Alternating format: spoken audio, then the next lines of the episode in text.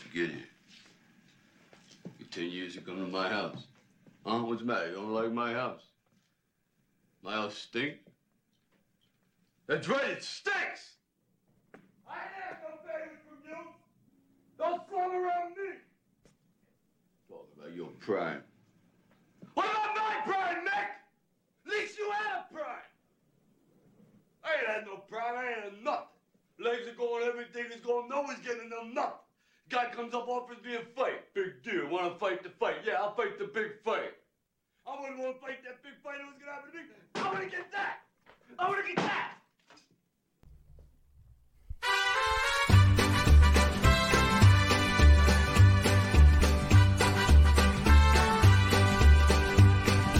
This is something I doubt that I care too much about. I realize that's fair. Nevertheless, we're going on air. I started doing a podcasting show. I turned down, down, down as the voices began to blow. It gets loud, loud, loud in the studio. In the studio.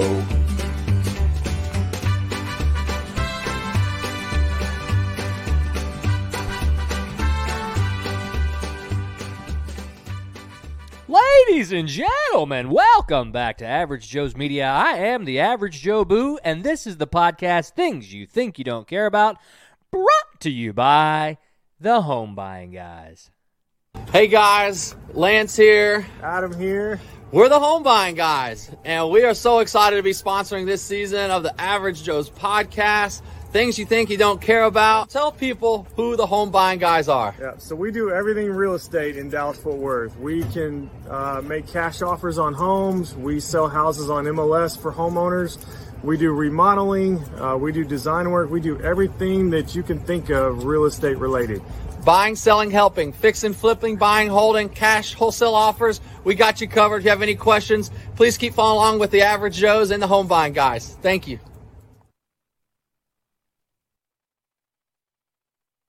Okay, guys, there we are. So, uh, first of all, Courtney, welcome back.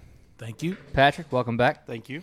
Uh, so uh, today, you you may have heard uh, that first little blurb there, uh, 30, 40 seconds from the original Rocky movie.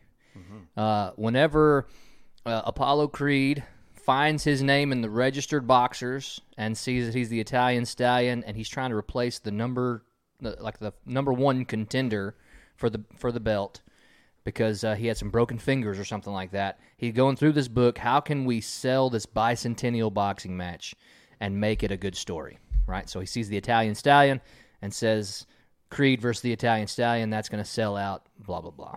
Uh, so Rocky gets has no has nothing in terms of a boxing career to speak of, and he's even potentially kind of on the way out at his gym. And then uh, that scene is when Mickey comes to his apartment and says he wants to be his manager because Mickey didn't have a manager whenever he was boxing in the prime of his career, and uh, and it was after the fight had already been announced and he had already accepted the fight. Uh, and so it uh, you know he's he's got himself a bit of a bit of an anger situation. You know, people are now starting to kind of be in his corner, but where were they for the last ten years when he started boxing, right? And so he's kind of letting it out, having a little rage fit right there. Uh, and Mickey, what seventy six years old or something? He's portrayed there. Uh, I mean, I honestly think he's in his eighties or nineties whenever he's acting. But uh, you know, he's he's trying to humble himself in such a way. Okay, you know what? Maybe timing's bad. Maybe things I've done have haven't been good for you, and now I'm, you know, just start starting to nibble at the plate a little bit. I got it. You don't want me around. I'm gonna I'm gonna bounce. So he's walk. You could hear as that uh, as that audio started to diminish. It was whenever it was showing Mickey in the stairwell, and so Rocky's screaming through sh- shut doors, right? So the audio goes down.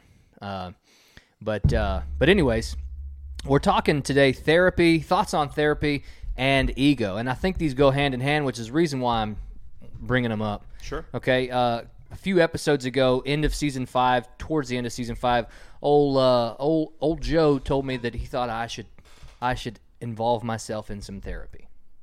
Okay, uh, whatever that means. I've never I've never partaken of any kind of a therapist session in any way. Okay, um, I understand the potential benefits. I understand the potential needs, um, but I've never personally done it. Okay, uh, I feel like uh, I feel like I've had a religious background such that uh, anytime I've had a big problem, anytime I've had uh, something that I've needed to work through, I go to the Bible, right, or I go to prayer or something like that, and it's very much something that I need to deal with, and maybe I don't need to push it onto other people. Now, whatever that means for any of us, you know, we all deal with things differently, and people have their thoughts on therapy. Mm-hmm. So I was also told about six and a half years ago, hey, let's go to therapy. Mm-hmm. Before there was a discussion between the two of us that said why, like, that we couldn't talk. there was no discussion about any type of problem. Hey, let's go to therapy Right. out of the blue. Now, I started. I asked this question on a, on a dad group that said, uh, "Okay, hey, your wife says out of the blue we should go to therapy. What do you do?" Half of the responses were go. What's what's the harm? Right. My response to her, she will deny this to the day she, uh, I die, day she dies, whatever. Uh, my response to her was, "Why don't we talk first?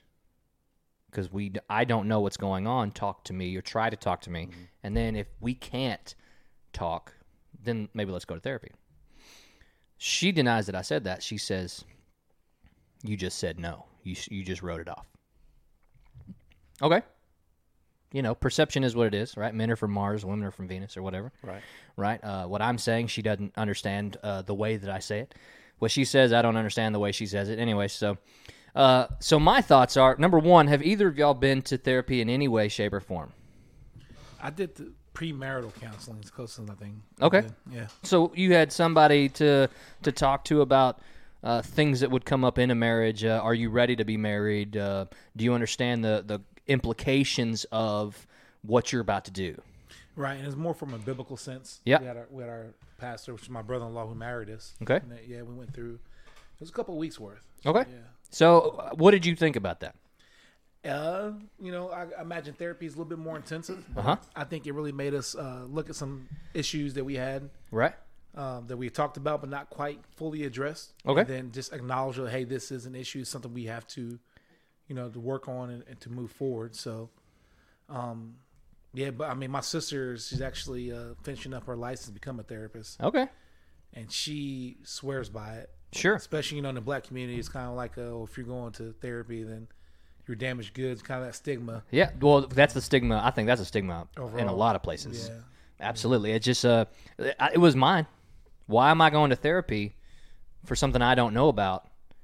Uh, this is going to bring up a whole bunch of other stuff that isn't an issue, Right. and it's going to become an issue now because you want me to to you now you want me to share 100% of my feelings when let's call it 60% of them are completely irrelevant to the to the situation altogether. But do you think some of those issues may be, uh, I guess, when you find a, like a lump or something like that, you may want to try to clean out around it to make sure it doesn't become an issue down the line? Do you think there's any any merit in that? I don't disagree that that's a potential, right? Uh, you don't just you don't just take out the dead cells; you take out the cells around them if you're clearing out cancer or something like that. Absolutely, I, I completely understand that. But my point is, is that is that I had this I had this idea of what my marriage was, and she had a complete opposite idea, and mm-hmm. and now therapy. So I'm I'm coming in blind. I'm getting blindsided with therapy Oh, I get that, yeah. where I'm thinking therapy's going to make what I have in my head like a thousand times worse, Right. you know? So how do I how do I say yes to a thousand times worse? Right? Or how do I just automatically go for it? Let's talk and then if I start to see or if we start to understand that it is already a thousand times worse and now it's opening my eyes well let's let's make it only 500 times worse like let's cut that in half a little bit let's make it better more manageable whatever of course i'm just using silly numbers but anyways I, i'm just sitting back thinking no this is crazy. I don't. What's the pro? What's so wrong that we need to have somebody else in between us? You can't talk to me. Like that was my biggest deal. You, Sure. You can't talk to me. I get it. Yeah. And so I've always felt like I'm a good listener. Uh, I- I know that there's people out there going to say, no, I'm not. And that's fair. But I've always felt like I've, I've been able to allow people to vent and not just 100% interject my stuff. Uh, if it seems like they're looking for advice, I'll give advice. I feel like I've always been uh, a decent advice giver. You know, look at both sides of the coin, etc. But at the same time, that was the first time where something came into my circle of influence where it was like, you now need this. Sure. And so bomb dropped, right? Anyway, so my thoughts are my thoughts are that if you are rational, if you have a relatively rational way of looking at things, then therapy is not for you because you're going to be you're it's going to be like the exact opposite in terms of rationality. But it depends on where you go. Absolutely. Like there's two different okay, so I have been to therapy. Okay? Both marital therapy and and uh, like therapy sessions within my job. Okay. So I can speak I guess on both sides. Good. Now, uh, four years ago, I was begged to go to therapy. Begged, and I and I had the same, the same uh, reaction you did. Okay. Why? Why can we not talk First. just between us Yeah. and figure out what's going on and Right. try to try to save it on our own? Because if we can't handle our own problems, then how is somebody else supposed to handle them too? Right. And I can I can remember talking about it and trying to figure things out and everything else, and it and it it worked to an extent. Uh-huh. But at the same time, you kind of start digging down into things that you don't really have control over, Mm-hmm. and you want to say things that you don't feel comfortable saying, Uh-huh. to where you need that extra person to come in and kind of say, "You heard what they said, but." Did you really hear what they're saying? Sure.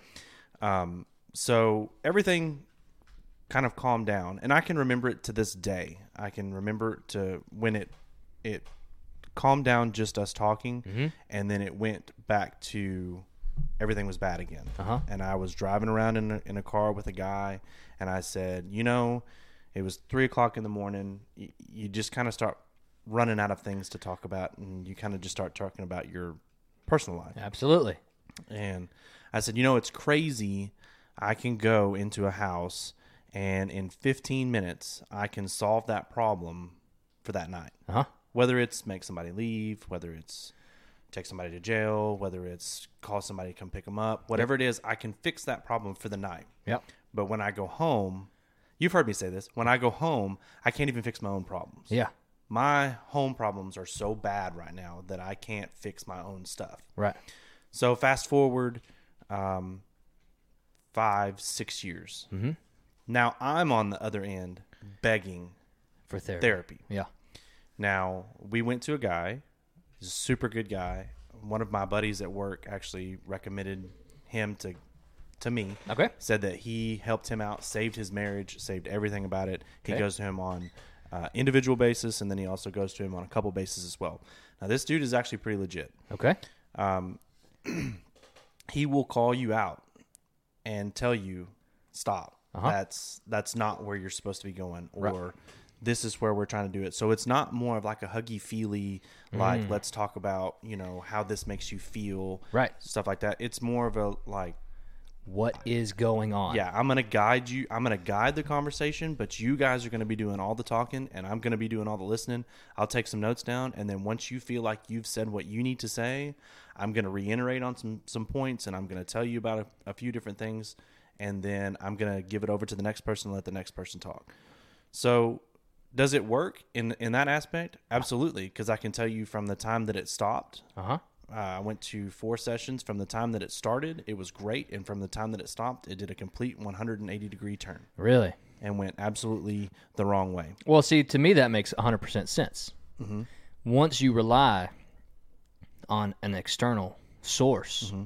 for an internal problem, Sure. your internal stuff doesn't get solved internally anymore. Yeah, well, I mean, our conversations uh, because it went from like zero talk. Okay. I don't talk to you. You don't talk to me. You leave me alone. I leave you alone. It's a business relationship. We take care of the kids. I've got them here. I've got them here. You know, tag. Yeah. You're in. I'm going to work. You're going to work. Type thing. That's how it was. I imagine there's a ton of people out there that can completely uh, just are on board or, or understand exactly what you're saying right Yes. now. Yep. Yeah. And that's that's where we were at. And then it kind of it went to okay, like I can at least sit in this room with you and I can at least talk to you and I can at least understand what you're saying. Mm-hmm. And I know that I'm fixing to get really fired up, so you better give me a couple minutes because I'm I'm I need I need to just breathe. Yeah. You know, um, our arguments were uh, they were marathon arguments. Yeah. I guess if you could say it that way. The same point would get drove home for like three hours. So whoever lasted longer, like, won the argument. Yeah. Yeah. Wait, And it- three hours straight. Oh yeah. Oh man, Oh yeah. A little And off so- and on action. like you come back to tap it. out for uncle. No, no, no, right no. Like, Oh, like you sit- Same, you're in the same spot yeah. dealing with and, it. And usually it happened at like one, two o'clock in the morning. Ah, You know kid- what I mean? Kids Like- are in bed. Yeah, yeah, Yeah. Yeah. yeah. Um, and you know that's where I got the mentality of, well, you know what? I'm tired of talking about this, so I'm going to pick up the biggest rock that I can possibly pick up, and I'm going to throw it, and I'm going to make you super, super upset, and you're going to hate me, and you're going to stop talking, and I win Mm-hmm. because now I get to go to sleep. Yep. Uh, which know what I kind mean? of, which actually kind of is a good segue into into the next part we're going to talk about, but we'll we'll get there in a minute. So, um, yeah, it, it's it opened it up, and then um, once it once it was gone, it fell. It, it just fell back into the same routine. Yeah. you know what I mean. Right. So Once, yeah, once the external assistance was out. yes, Like uh, that's what I mean. Like like- removing the stent, the We- communication stent. yeah, Right. exactly. and then Exactly. so that internal, it just imploded again. yes, Right. And then until there was some uh, another external, but it's almost like damage was done yes, by eliminating the help. yes, Right. yes, See, that's kind of where I'm at. Like, uh, I get therapy is a good thing for people. It has its benefits. You do have to find the right person because if you're just if someone's just over there spinning their wheels or you're just spinning your wheels with the same person, yes, you're wasting money or you're wasting time or both, and you're not getting anywhere. Uh, you find out, um, like to me, to me, everything I know about therapy is completely cinematic. It's it's in the movies or it's uh, or it's potentially like hearsay from from friends who've gone into it or whatever. But at that point in time, it's completely secondary or or tertiary, right? It's it has nothing to do with me. It's all somebody else's issues that they're wanting to address, and they go about it however they see fit. Well, at the same time, you can't help but make judgments about what therapy is going to do or what its purpose is. And so I'm sitting back thinking, I don't want to go in somewhere and talk about my childhood when I'm trying to deal with my marriage, right? I don't want to. I don't want someone to say, uh, I don't. I don't want to come up, bring up like daddy issues or something, and then all of a sudden, like, okay, there's your issue with your marriage, right? Uh, This person had a, had some daddy issues, you know. Uh, He he was never good enough for his father. He never pleased anybody or whatever. And so this is the reason why, like, because to me that's completely bogus. It has maybe like a, a minute connection because for me, 37 on on Thursday, by the way, uh, 37 years. Uh, the amount of influence that my dad had on me in terms of what I'm doing right now in things that he was not like I wasn't good enough for are so minor. Are so minor. Like there was not that many. Mm-hmm. If you really look at 37 years worth of stuff that he could he could actually be disappointed in. Those Alright. those first 18 years there wasn't that much that he could really press on that would have a, a lasting effect in my life. Right now, maybe that's just my situation. Of course, other people are different. Anyways, so that's that's just kind of my deal. Like I don't I don't want somebody sitting there probing into stuff that to me has such a small connection to you're a grown man. Mm-hmm. Feelings are what they are. Ob- objectivity and subjectivity are what they are.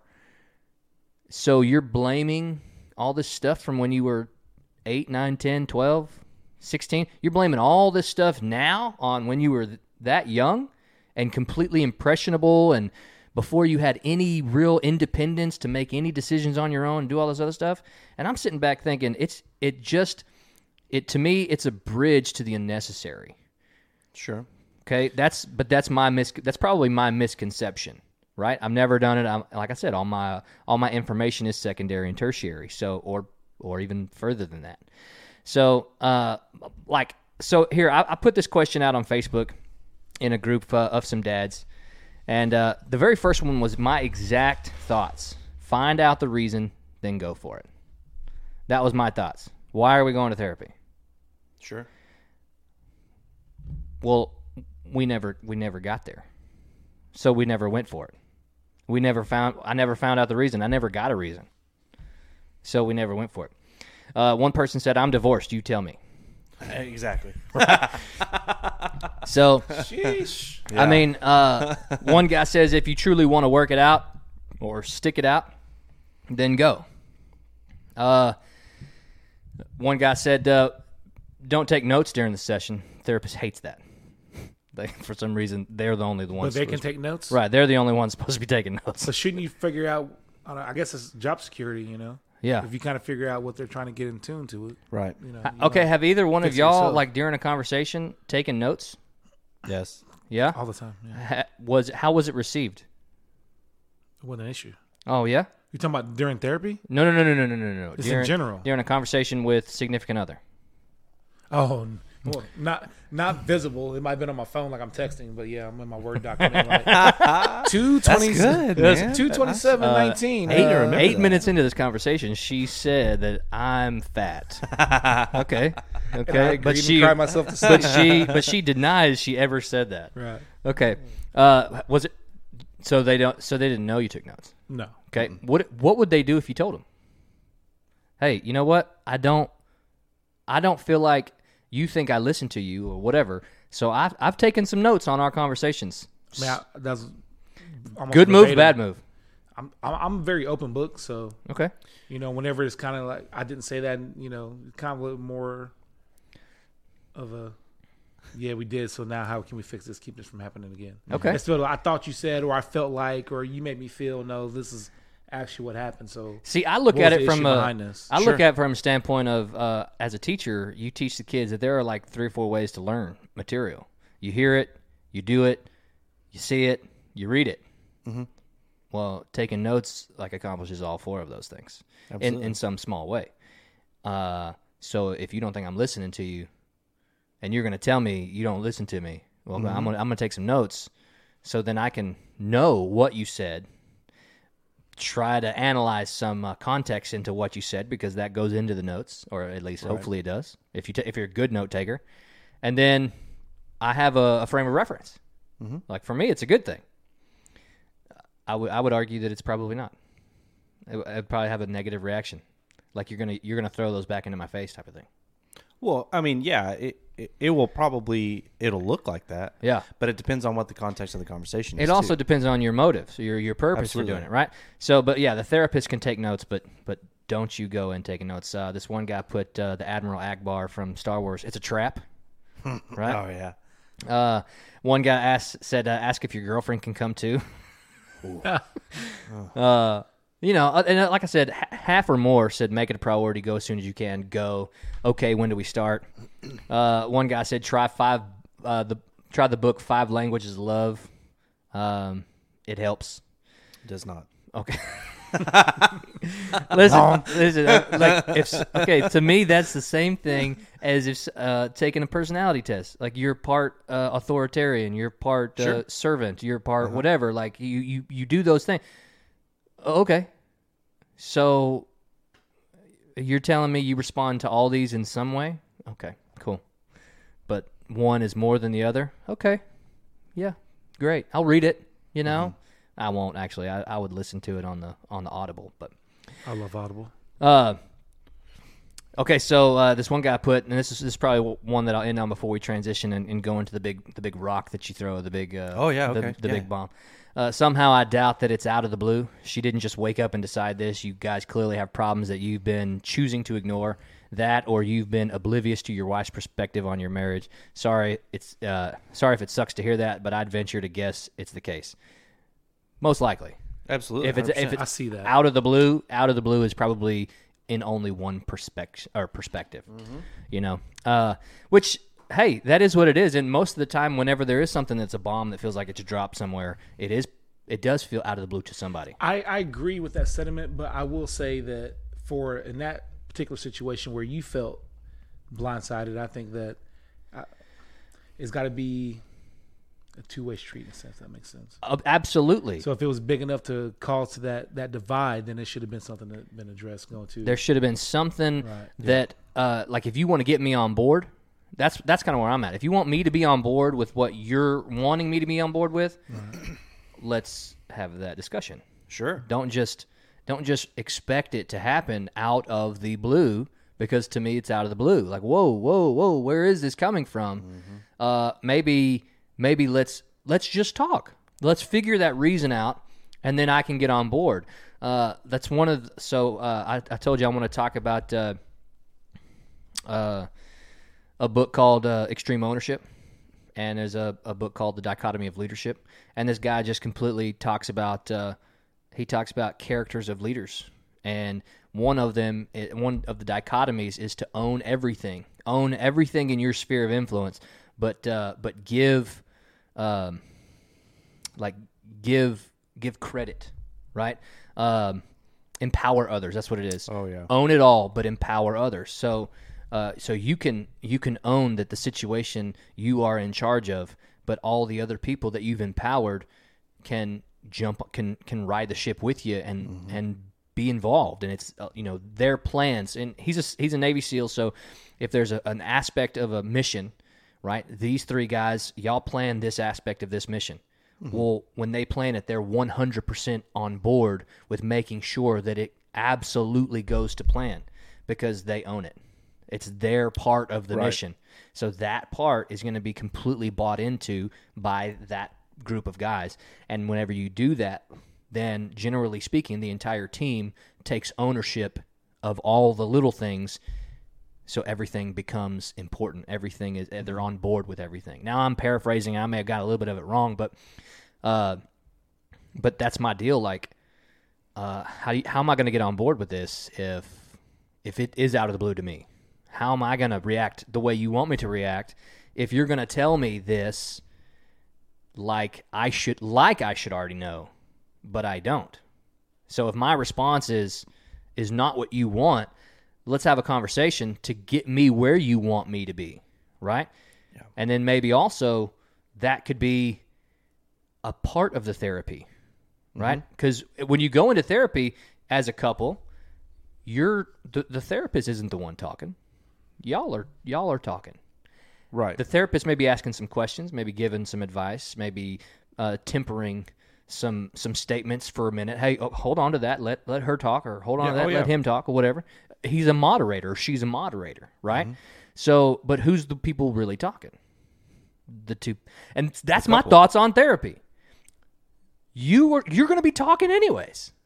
I understand the mediator aspect because I'm I'm a mediator as a coach. Mm-hmm. You're a mediator as a coach. Uh, if you have people that you are over, you're a mediator in any way, shape, or form. Oh, yeah. You're a mediator whenever you go to whenever you make a uh, answer a call, Mm-hmm. right? Uh, a third person has its value. A third set of ears, uh, an idea that's objective, that's impartial, has its value. But at the same time, how am I going to buy in to something that, number one, I already have a negative opinion about? Number two, I didn't even have this idea in my head that you thought that this was a good idea until just now. Mm-hmm. Like, how do you want me to get on board? I, listen, listen to that. I think me personally, I would feel some kind of way because I try to foster communication with my wife. So if I felt we're to a point where we can communicate between us 2 mm-hmm. but yet you have a mediator mediator involved with it, and now things are flowing, I think I would feel some kind of way because okay, well, why couldn't this be a conversation we had when this first became an issue? Sure. Yeah. and then maybe we could have avoided all this and had the Absolutely. animosity could have been squashed a long time ago. Yes. then we could then continue to grow. So that's what me. Per- but then again, you know, me and my, my wife, she's not a very talkative about. You know, we came from two different backgrounds. My household, we were very emotions on our sleeve. Let's uh-huh. talk it out. You know, and then for my dad, being his mind, how he works, I'm always evaluating. Uh-huh. Okay, so what can I make sure I can do to make sure that you know we don't go down this path? Yeah. You know, I heard a coach say one time, if you do it once and it's messed up, if you do it twice and you know better, you just dummy. Yeah. A little phase a little differently. Absolutely. It's the fool, me, fool me once, fool me twice. It's Just that can't whole get fooled conversation. twice. Ab- you know? Absolutely. Exactly. So I- I, Absolutely. I, definitely have a certain kind of feeling where now we can get these issues flowing, you know, Yeah. as opposed to, you know, like we talked about before, you move that emotional stent, then what happens? Yeah. Is it going to cave back in or can we only talk under these settings? That's what would kind of worry me as far as uh, couples counseling go. But Yeah. I will say my sister, she, we were talking about, you know, when you were younger, things of that nature, Yep. she swears by it. She's like, well, you never know you, things that you may have buried or you tried to pave over Yep. from an emotional standpoint. If you keep paving over it and patch the pothole and actually fix it, then it's going to erupt to something bigger. Absolutely, I don't. I don't disagree that if you if there is a, an issue that is, that perpetuates, then it does need to be addressed, or it does need to be uh, uh, maybe just analyzed so you can see it in a different light, or something like that. Bring it to surface, but uh, at the same point in time, that's generally a singular issue, For not, sure. not a dual issue. No, yes, Right. yeah, you know? yeah. and anybody to me anybody that says that all the stuff that happens to me whenever i was whenever i was x years old at home and and now now you're saying that because i'm doing something it's causing you to think of all that uh i'm not whoever that was that influenced you back then. You know i'm i'm not saying the same things. I'm not doing the same thing. You're now grown Mm-hmm. and this could be someone talking to me as well but like it's it's so it's to me it's a stretch to take something that happened when you were little and say that somebody else is now directly affecting that in you you know I would okay. So like, let's just say this. Like when I was when I was little, Yep. and I would wake up in the mornings, my mom would ask me immediately, "What do you want for lunch? What are you going to wear today? What do you want for this? What are you going to do there? Are you coming home after school? Are you going here? Are you going there?" And it would always irritate me. It would put me in a horrible mood. Yep. Right. Because number one, I just woke up. Like, give me two seconds Uh-huh. to gather myself. sure You know, open my eyes up, and then I will. I promise you, I will tell you everything. yeah So to this day, if I wake up and as soon as I wake up, I get what's for breakfast? Where are we going? What are we going to do? Do I need to take a shower? Do we? Do that? It automatically puts me in a not a bad mood, but Uh-huh. I, I'm you're starting off on the wrong foot. I guess you could say, right? Sure. So then any other little thing that goes wrong is just going to further my negative attitude or, or bad mood, right? Right. So think about it as you're in a relationship and you have a girlfriend or a boyfriend or whatever it is that you have, and and they do something that goes back to what your mom or dad did when you were young, yeah and it puts you in a bad mood uh-huh or it frustrates you. sure Anything that comes after that is going to frustrate you, thus causing an argument. Understood. I understand that. Uh, see, but to me, um, there's there is such a thick line between who's asking the questions. So, mom asked the questions. You got mad at mom. Your com- your communication with your mother, whenever you were a teenager, was probably most of the time really ill conceived because like if you got mad at her or if you got frustrated with her because of something she was doing as your mother it was like i don't want to deal with this mom. Yeah. right? Leave me alone, God. right. Right. Get out of here. Right? Uh but now at this at i mean in in this time of your life right it's it's not mom. So my my reaction that i've gotten to things like that when my tone has changed which i actually i actually watched uh, i can't remember the name of the guy. He was he's a rabbi and he was he was at his service preaching and it was on youtube. And he was talking about the comedy of marriage and you can just look up the comedy of marriage if you want to listen to it. But he said there's there's tones you have a tone when you talk to your parents mm-hmm. you have a tone when you talk to your children you have a tone when you talk to your friends you have a tone when you talk to your spouse you have a tone when you talk to someone who's just an acquaintance you know someone you don't know Sure. there are tones. So, what's the tone you're taking with with the wife or the girlfriend or the boyfriend or whatever? Mm-hmm. is it the same tone that you would take with your parents? Or is it the same tone you would take with your children? I've been guilty of using the condescending, I'm not your child, or you're not my dad tone. Like I've been I've been told that my tone has been treating someone like they're a child and that I'm their father when they're my age, Sure. right, or around my age, right? Uh, which I completely understand that. So that's where I'm where I'm at. My thoughts have always gone to who am I talking to. Sometimes they don't fully get there because because I'm I'm getting dad esque on them, but. Uh, so, anyways, and and I know that it might take therapy to see that from a from a different perspective, from someone who is objective there, someone who is not involved emotionally, to see okay, well, it to me what I just heard was you talking to her as if she is your daughter and not your wife, or she is your mother and not your wife, or mm-hmm. girlfriend or boyfriend mm-hmm. or whatever. So we all have those blind spots, but it's just each person. Obviously, everybody has their own gifts. Can you evaluate your blind spots and be more, I guess, I don't know, observant Yeah. Of those little? Things. Can things. you be Some objective can, of your own can't. self? Right. Some people can. Some people just don't have that Yeah. ability. So they That's may have, very difficult. They may not have a, any other choice but to have a third party come in. And How do you become objective of your own self? That's what we're going to get into right now. Listen to this. It's about a one minute uh, one minute clip. And if there was a problem between leaders, between leaders, between people, between troops, 99% of the time, when I would pull the thread on that problem, at the end of that thread would be ego. You'd find it all the time. I'd find it all the time.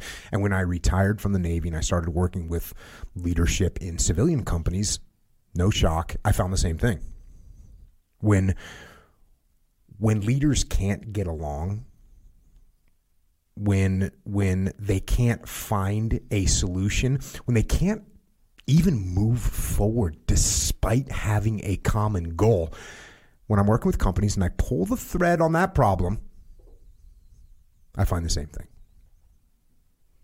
i find ego Okay, ego.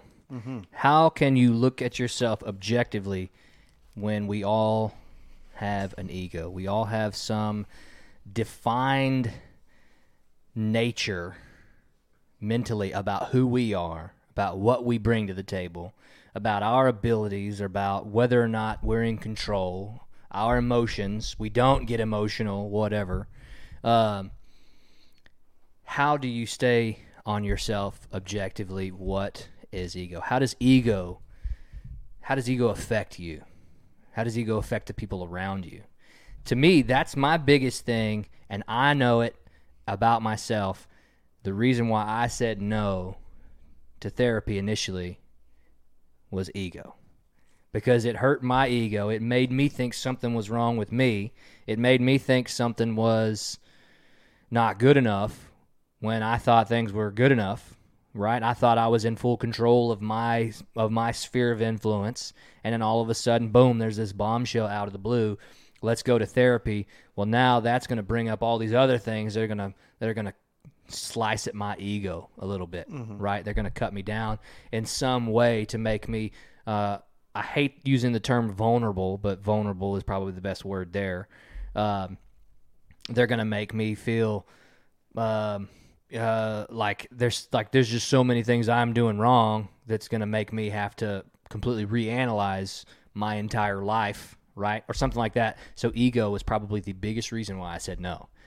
Uh, it, I let's just say the first time ever saying that out loud, admitting it, you know, or whatever. Um, because before I felt like I was in, not I'm not gonna say in control, but I felt like things uh, things can be handled. Right? We talk about that.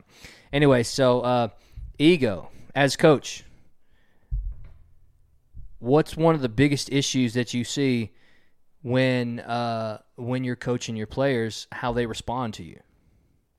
Uh, I think ego, far as I, it could be, obviously, in most situations, it could be a double edged sword. But when you're coaching, um, when you're relation relating to the kids, I think that ego, it can be good and bad. Yeah. Um, I probably the most influential coach I've ever been around, Flint Rising over at Lakeview, and he always says, "A coach, you have to have a swagger about yourself." Uh-huh. Not to the point of cocky, because when you're cocky, you're not worried about getting your guys getting better. Right. You're just kind of letting it happen what happened. But you need to have a sense of confidence and understanding what you want to see done and how you want to see it done. Right. Otherwise, how can you expect people to follow you?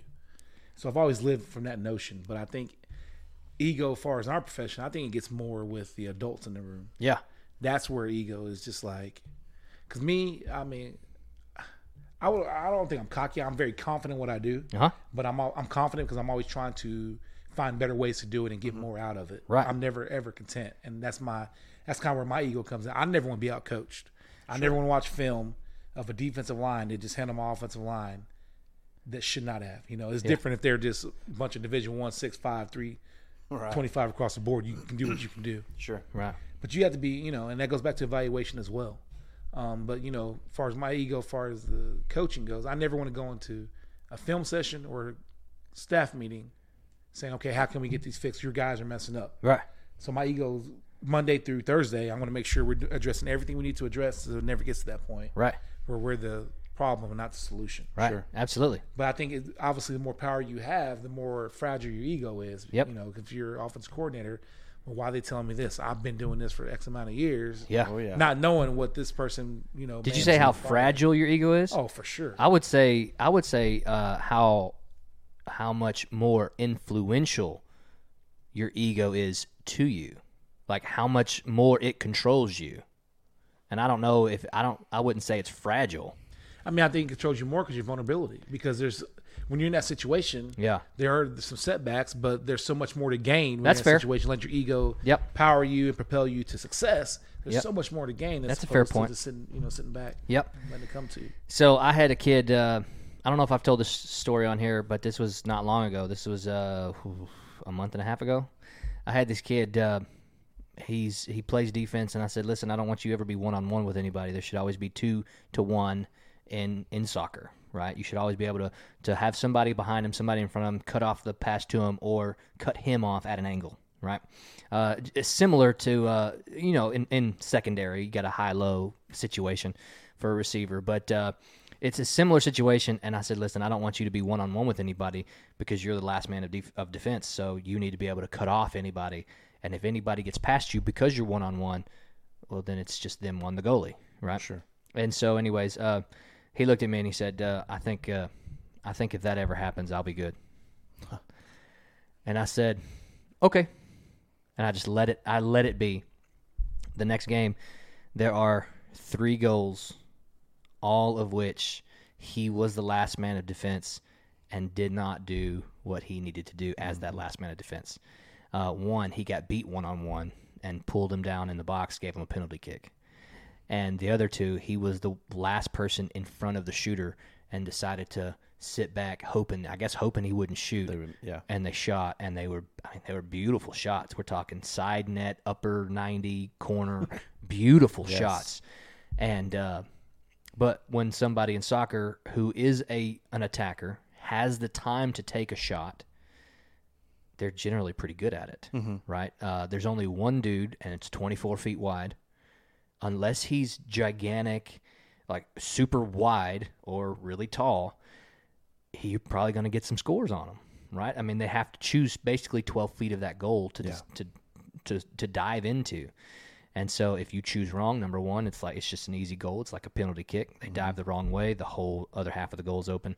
Um, but it's all that same stuff. So I took him off at halftime. I said, "Hey, remember that thing you told me yesterday, where if you were one on one, you're now 0 for three. Like, I'm I'm gonna need for you to understand that Right. you you can't do this on your own, right?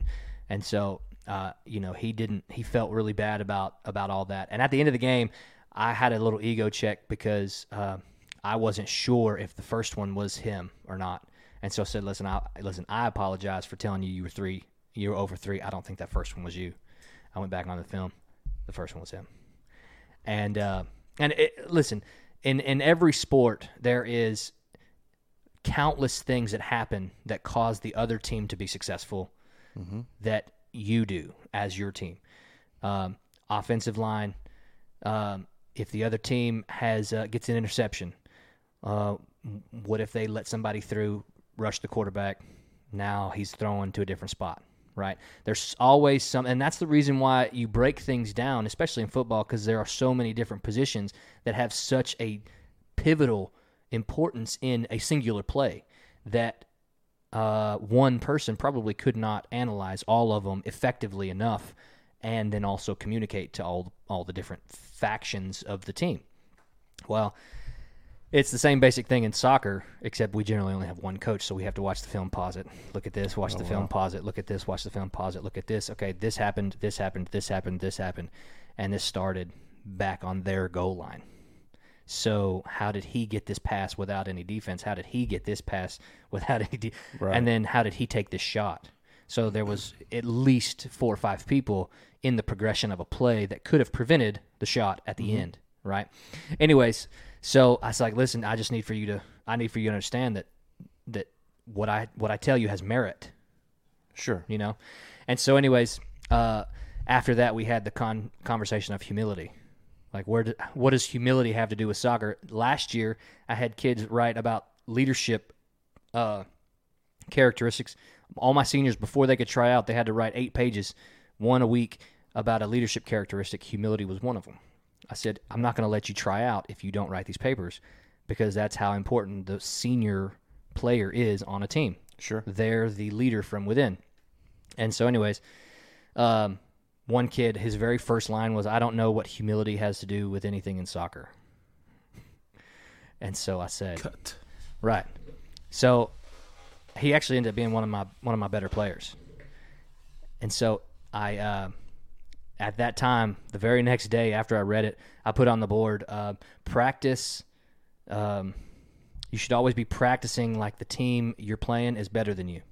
Mm-hmm. Every single practice. Sure. It doesn't matter if they're 0 and 12 or if they're 12 and 0. It doesn't matter their record. You should be practicing like they are good enough to beat you or just way better. Otherwise, you're going to go into practice lackadaisical, thinking that you're, you know, you, Better. That you that that's right. Thinking that you are going to win before the game even happens. Yeah. And so that's one of my biggest things to to anybody. Soccer is such a fluid game that if you take anybody lightly, somebody can come up and bite you. Sure. So we played Lakeview two games ago, and um, it was our senior night. And so I'm rolling all my seniors in, making sure they play, uh, making sure they can contribute in some way, try to have a game that they could be proud of or whatever. And uh, a couple of my starting seniors was like, you know, talking about a plan. Like, let's. Well, I think the the normal seniors who start should be starting. And I was like, okay. And uh, and then we should put a couple goals on them first, so we can kind of get relaxed, comfortable, whatever. Oof.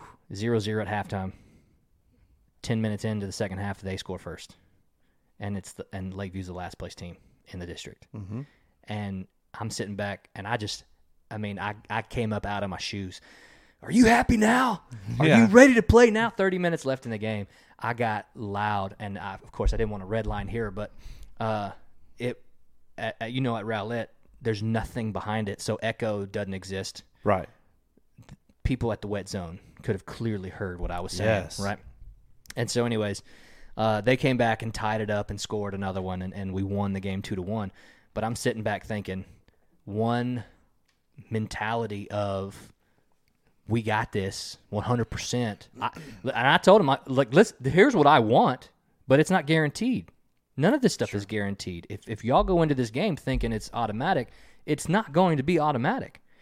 And so, anyways, uh, you know, they ended up winning, but I, I went back to him at the end of the game. I was like, hey, that didn't work out the way we wanted it, did it? Right. I mean, it, it did, but in a way different way. So you have to go into game thinking, number one, practice like you've never won, and then play like you've never lost. I saw that on Instagram one day from a professional soccer team's post or whatever. I thought it was genius. Uh, if if you're always practicing like you never won, you're gonna you're practicing so that maybe you can the next time you play Right. right? And if you play like you never lost, well, it's because you're playing like your balls are on fire, mm-hmm. you know, and and nobody can nobody can touch you. Sure. Anyway, so uh, I got some I got 15 signs here that your ego is in control. Number one, you feel unfulfilled and search for the next thing that will make you feel good. You gossip frequently. You feel wronged. You have uh, when you excuse me when you feel wrong, you have trouble letting go uh, if it's not vindicated. You compare yourself to others. You feel unhappy about people's successes. Stop me if y'all want to contribute to anything. You blame other people or outside circumstances when things go wrong. You complain about situations and people. You are unable to let go of the past. You are always waiting for something in the future to happen. You fear there's never enough. You feel anxiety, stress, resentlessness. Uh, no, I'm sorry, restlessness. This is this is when your dyslexia kicks in. Boredom and unease. Uh, number 12, you enhance your sense of self through objects. Number 13, you make yourself a victim or a hero. That's one of the biggest ones, in my opinion. Uh, number 14, you often use the word I or me or mine or my. That one's that one's neither here nor there in my opinion. Number 15, your identity is intertwined with roles and labels. So that goes to the OC head coach mentality, uh, especially when there's a coaching staff, right? Um, in soccer, I had, uh, I had a coach that told me uh, we we talked about. Well, I'll just call him out. It was the Sachse coach. uh, we were talking about the game Friday, and uh, they had already had District One. If we won the game, we would have tied District and had been co-champs. And I'm sitting back thinking, we have to beat you by five to get first place in playoffs. Okay. That's not realistic in boys soccer. I I mean, it is, but it's very, very rare. You have to be playing a terrible team. Well, if you're playing the best team in the district, record wise, probably It's not going to happen. unrealistic. No. So, anyways, I'm sitting back thinking, I'm not specifically playing to beat you five to nothing. I'm not doing that. I got a playoff game coming up that we're guaranteed to have. We're in the playoffs, so I'm I'm not playing my starters. If I do, it's it's five minutes for a rest for somebody else. And so, anyways, he said, "Yeah, remember two years ago, uh, both us, both of us played our starters 15 minutes, then we then we rolled everybody else in." And I said, "Yeah." And uh, and so I told him, I was like, "Listen, I've already talked to my seniors; they're good with it. Uh, they're on board. I feel like they, you know, kind of bought into the, sys- the situation." He said, "I don't care what my players think. I'm the coach, and that's how it goes." Wow. And I was like, okay, cool. You get, you do you, bud. You do you. And so, anyways, uh, that was another potential lead into why ego even came up for a potential conversation today, was because that was 100%, in my opinion, completely egotistical in the way that he approached it. I understand it because they're teenagers. They don't know what's best for them.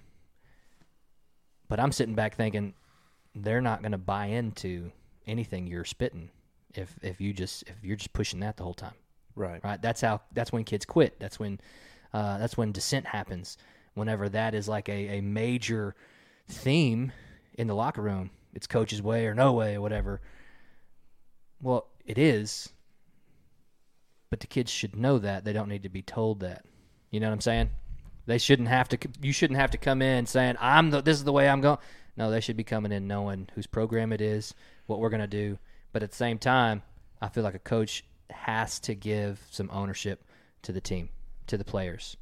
Like uh, when we talked about when we talked about play this year, right?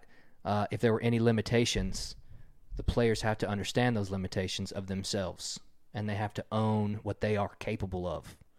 It's the same in in my opinion. It's the same in every sport. If all you do is say, "This is how we're doing it. This is how we're doing it. This is how we're doing it," and deal with it, to me, your ego's in control. But I think the kids should. I, I know nothing about coaching, uh, other than little league baseball. I mean, that's Well, that's, about it. That's totally different. Oh, yeah. Uh, but it at that point in time, you have to whip them into shape in- in some capacity. But I think that the kids should, or the athletes should trust you enough Uh huh. To where that if you say this is what's going to happen, Yep. that they know that's what's best for the team. Absolutely, I agree with that. Now I know I know it's different now Mm-hmm. um, than whenever I was playing sports or when you were playing sports or even when you were playing sports. Um, that it was more of a team effort. Yeah. And I know now it's more of a individual. Oh, It's an individual effort, but they all go out there as a team. yeah, I mean, uh, is that Yeah, there's more that- air does that s- quotes. There's more air speak quotes in fairly athletics. for that. Yes. I'm gonna I'm gonna go out there and get mine. Yep. You know, Uh, the highlight Social reel. media. yeah. The highlight So reel. Boobie Put it on Miles from Twitter. Yep. Yep. it- Miles from Friday Night Lights. You know, I'm gonna get mine, and yep. nobody's gonna stop me. Absolutely. okay. So uh, maybe now that the coaches have to, you know, basically say, "Well, it's my program. This is the way I'm going to make it." Mhm. And you have to carry that clout about you, Yeah. in order to maybe get the overall team effort. Yeah. Um, So so this is so I talked to y'all about what what that chapter was uh, or what that that theme was that dichotomy there own it all but empower others. Uh, so once I heard that, I thought it was genius. I had my kids run a practice. I, I gave one kid yeah. the whistle. Next Monday, I gave him a few days so he could prep it. Come up with three drills. Each drill will be run 20 minutes. If you want to progress, you can progress, whatever you want to do. And I'll be on the sideline, or not on the sideline, but I'll be in the midst helping you run the practice. The, the attitude in the locker room completely changed. For the better. Yes, they. Um, after we lost to North Garland in the second game of district, I started implementing that. We didn't lose. Uh, well, we lost in a shootout the next game because that that previous loss was pretty fresh, and then after that we didn't lose a game, and then COVID hit, and we Sure. had to shut down. Uh, but the attitude in um, in what they did and how they went about it was was so much less figuring out why I'm doing what I'm doing and now figuring out why they're doing what they're doing. Mm-hmm. So it took cuz on the field I have such little impact during the game. Right? You call the plays, especially in football, coaches call the plays, players have to execute the plays.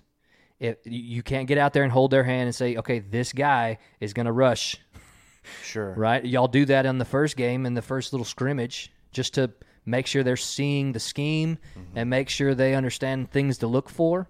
Y'all do that in practice every day or whatever. Uh, but when it comes to Friday Night Lights, when it comes to game time, when it comes to either you're either going to do it successfully or you're not, it's almost completely all on the kids. Yeah. You know, they they take uh, the coaches take whatever stimuli from the other team and use that to make judgments to make the plays or call the plays that they're going to run. But it doesn't matter what the other team looks like if you don't execute the play. Y'all are not going to do well, at least in that play, right? It, one play n- rarely ever determines the entire game, but uh, but my point is is that is that they have to know that whenever they get out there, they're going to be trusted with doing what they can do. You know, they have to, and they have to also be on board with it as well. So, anyways, there's just a whole lot of things. Once I did that, the entire attitude changed. Now, the issues I was facing last year, I had 15 seniors. None of them wanted the previous head coach to retire. He had been there for 22 years. I take over. I'd been there for 10, but on the JV capacity.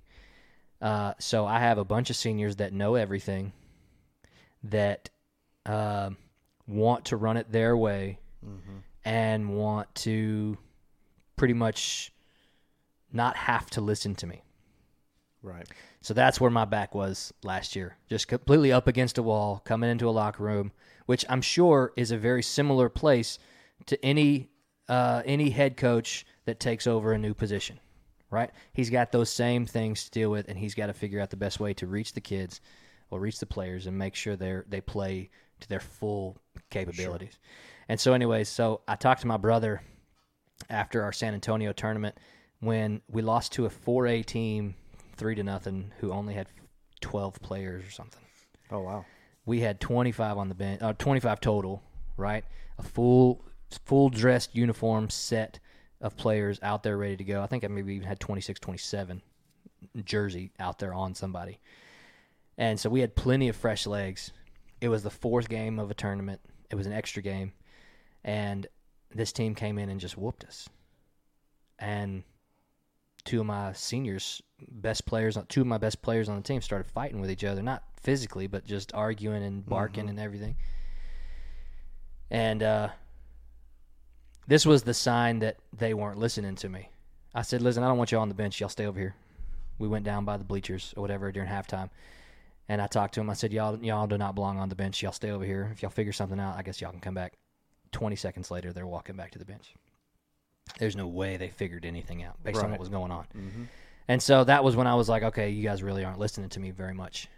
So I called. I, I, my brother calls. He he doesn't call me a lot, but he calls me. Hey man, what's going on? Oh, nothing. You know, dealing with soccer stuff. And I told him kind of the situation. He's like, well, what are you doing?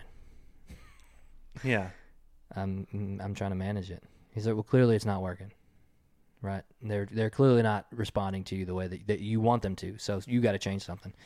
And so he pointed me in the direction of this book, and I started listening to this book, and I started implementing little little strategies here and there. When I got to that point where it said to own everything and empower others, I was like, all right, hey, you got practice on Monday, um, up until the scrimmage that we'll do at the end of practice. You got the drills, you run them. If you need any help, I'm here to help you. Uh, once I did that, completely changed everything that they were doing because it it was a psychological change. Mm-hmm. Like now they had to they had to think about it from a coach's perspective. They had to think about how do I get 25, 26 kids to do what I want them to do? How do I get them to work together? How do I get this drill done properly to where we actually build some skill or whatever? And it was it was absolute gold that that ha- mm-hmm. that that that the book gave me the idea, mm-hmm. right? And that when the idea was implemented, they actually like took to it. And so it was great. And uh, the one, the biggest thing I hate is, is the shutdown happened. We had two games left in district. I'm not gonna say we were guaranteed district, but we were guaranteed playoffs. And this team was excellent, and they got cut short. And I hate it for them. You know, seniors should never have to go through a situation where they can't play the sport they've been playing for 18 years Sure. because of stuff we've talked about about COVID and all this other stuff that should have never shut anything down. But uh, but anyways, it happened. But the locker room, the the mindset changed. The other thing I did was I sat down. I was like, okay, I did this in, in a fraternity. That we had this thing called a we had a stump, a tree stump, and I forget what it was called, and I'll probably get crucified if I say actually what it's called, if I figure it out. But this guy sat on a stump, and everybody got to talk to him, and in a circle. I said, uh, all right, so everybody, person on the stump, you have to listen to everybody who's talking. Uh, I'm sorry, the person on the stump, you talk to everybody. You tell them what you think of them, positive and negative. Nobody else can talk. Everybody else got to listen. Said you got to give them a compliment and you got to give them some constructive criticism, something to correct. And that was the second thing that I did that changed the environment, right? It went from cliques to less cliques, right? I mean, there's still cliques existed, but but they they made sure that they heard everybody. They made sure that that they gave that they had input that they could give all this other stuff, so they were able to own the conversation. They were able to uh, to be, I don't know, completely invested in, at, for, at least for an hour or whatever it was. Anyways, so just little things that I do that once I once I started thinking about ego, it controls everything until you get control over it. Right. There's nothing about your ego that is good unless it's used for what you said. Using it for the positive, right? Wanting to have your ego such that it's it's confidence and not arrogance, mm-hmm. right? Because there's a gigantic difference between being confident and being arrogant. Confidence, you generally can see confidence on somebody. Arrogance, you typically hear from somebody, if that makes sense. Um, ego is ego has its place. Everybody everybody has the ability to use ego for the better. Everybody does. But are you? Is it controlling you or are you controlling it? What is some ego that you've seen in your job? Oh well, I mean it's it's nothing but a bunch of type A personality people, Right. which everybody is the alpha, alpha male, alpha female. I'm the best that's ever been type thing. No, Are they're you talking about people you work with? no, just in the in the profession. Okay, so what, the people you are involved with, whether it's work or whether it's a call, anything. Mm-hmm. Okay, yeah, that makes sense. but um, there are there are times to where that you you well there's times that you find people that are not that way, Yeah. and they look at other people and they're like, "Ooh," you know. Mm-hmm. Um, there's there's a really great way that that uh, that we have broke it down. We went to a class and he breaks it down into hundred percent. Right. There's the ten percent of the people that are I'm the best that's ever been. Yep. Right. There's the eighty percent of the people that is like, yeah, I'm pretty good at this. I'm not really great at that, but I can at least do it. right? Perform. Yeah. And then there's the 10% of the people that are down at the very, very bottom, and they call those like the bloodsuckers because they just suck the life out of everything because everybody around them sucks and this place sucks. And, uh-huh. you know, I can't believe that I'm still here because they didn't give me this promotion 10 years ago and I should have done this and I should have transferred here and blah, blah, blah. Mm-hmm. So they just wait for you in the halls to just whisper all these nasty little things about Right. what's going on. So, I mean, it's it's probably like that in any profession that there is Absolutely. Oh, for sure. no, no matter what. Sure. You know, Yeah. I can't believe that this program didn't promote me to head coach ten years ago because this guy sucks and he shouldn't have been there. Yep. You know, if I would have, you know, if I would have been able to call this play, we would have won state six years ago. However it Right. goes, you know. If Um, Nelly would have caught that fly ball, we would have had a World Series for Right. the yeah. Rangers. So I mean, there's always those those personalities there, and and you know, there was a guy when I first started in with my department that I to this day I cannot I, I just cannot stand. right. Um, it actually came. It almost came fisticuffs on duty behind a restaurant Nice. because I just had enough. yeah. And of course, you know, he told me, meet me here and we're going to talk about it. And I was like, okay. you know. Okay. And, um, I, you know, I, I said some, some terrible things, um, that I do not regret to this day. Uh, but, uh, Make no mistake, this is not Yeah. an apology. This is not an apology, uh, ladies no, and gentlemen. No. But I told him, you know, I basically said, he said, what, the first thing that happened, what is your problem? Yeah. And I told him, I said, my problem is, uh, and again, this is the nice way to say it. Nobody likes you and nobody wants to work with you. Yeah. Um, and you know, of course, then it started going downhill and on all that stuff. And then the sergeant pulled up and said, "You figure it out, or you're riding together for the rest of the night." Nice. And I said, "Then I'm going home sick." And he said, "Not today." but um, so there's there are those people, you know, within departments. Yeah. There's there's people like that everywhere. Um, but we have a really good way of controlling that Yeah. if that makes sense. Um, if we have something big that goes down, like let's just say, um, uh, a, a really stressful call. I mean, I, I Okay. a murder suicide. Okay. Um, if you have that, then we have a debrief afterwards, Okay. and we have to tell each other what each other did wrong. Yeah. Like I have to tell you, you should have covered that door Yeah. and you didn't. Right. And that guy could have come out, even though he wasn't able to. He could have come out, and he could have come up behind me. You were supposed to watch the window, and you didn't watch the window. And then they go, "Well, you were Yeah. supposed to," you know. So it's like you let it all out, Right. And then you come back and you say, But the air's clear though. "It's Yeah. done, Right. It's done." And the then you- ego's been put in check. yes, Everybody By knows where you everybody. stand, yeah. right? Right. And then everybody, and then at the very end, because you always say, we always do the bad stuff first. Yeah. Everybody, what you did wrong first. Yeah. and then you end on the positive stuff. Sure. you end it on a positive note. Um, and then they say, you know, you did a great job doing this. You know, you, you kicked the door in. You know, you threw a flat. You know, whatever. You, Right. Y'all did that great. You lit the couch on fire. That was awesome. we all clapped and sang. Right. You know, I mean, things like that. It's it's like that. Right. That's what we do to to kind of get it to go through. And Yeah.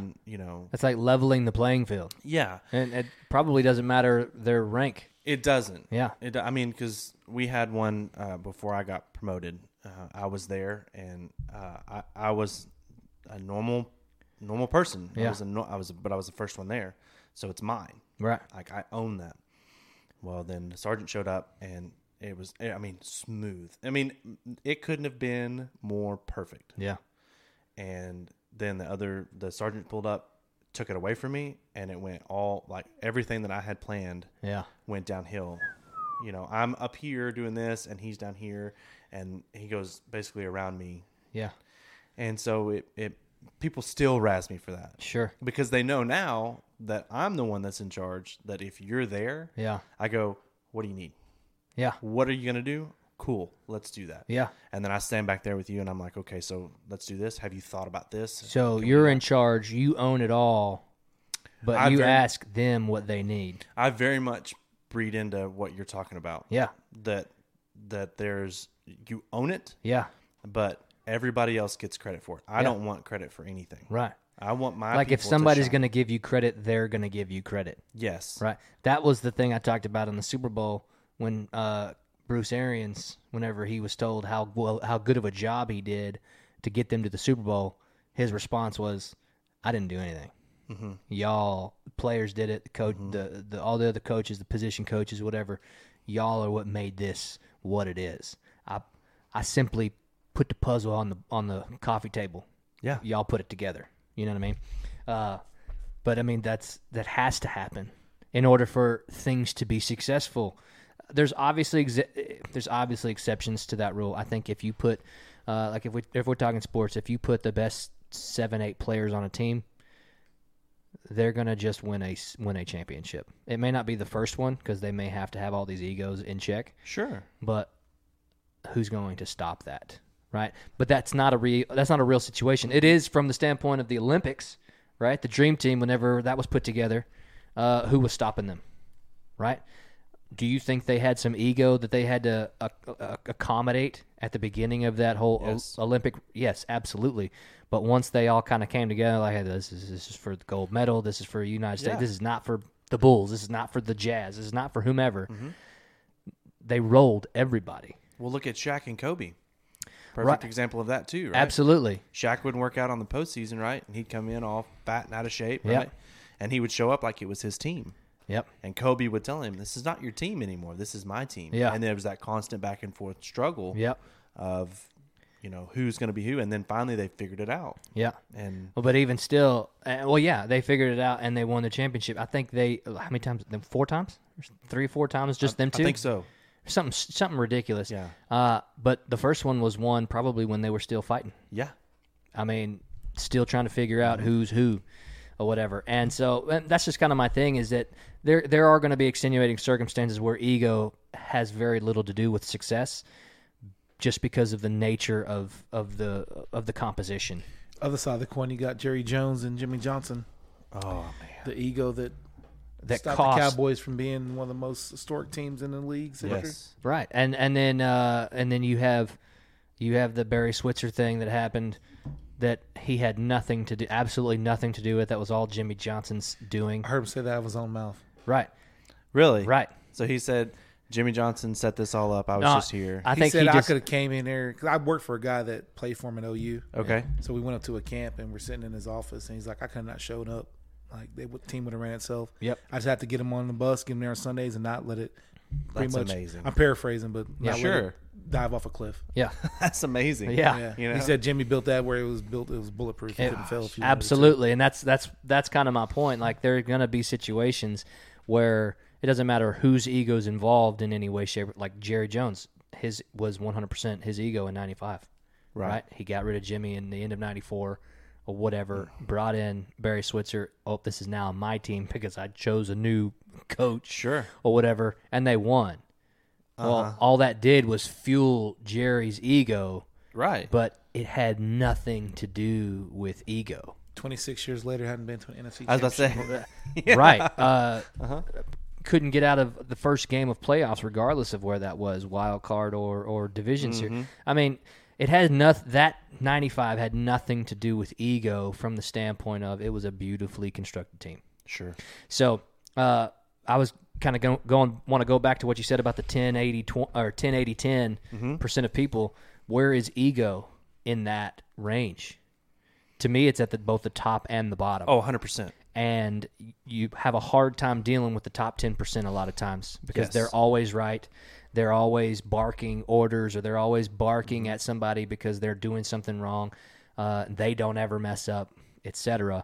And the bottom 10 is always playing the victim, is always finding reasons why Mm-hmm. um, they don't need to be doing something or whatever because they're above that or whatever. Just th- those bloodsuckers that you're talking about. Mm-hmm. Uh, people aren't bloodsuckers without being egotistical.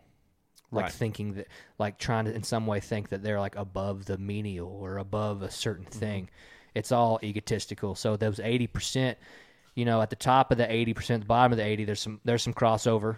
But mm-hmm. for the majority, that eighty percent, those are the people that that have ego. It affects them at times, or it it really helps in the situation. Like they they know how to check it. They know how to to operate within the confines mm-hmm. of maybe having some ego or whatever. Mm-hmm.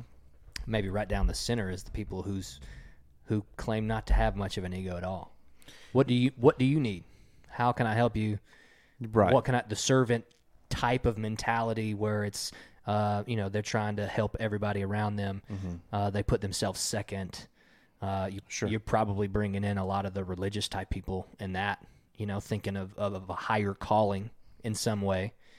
I'm not saying that there's a ton of that in where you're Well, at, but I mean, you would you would be you'd be surprised. I mean, there's always that saying is is if you don't know if you don't know God, you'll know Him when you're calling for Him. that's fair.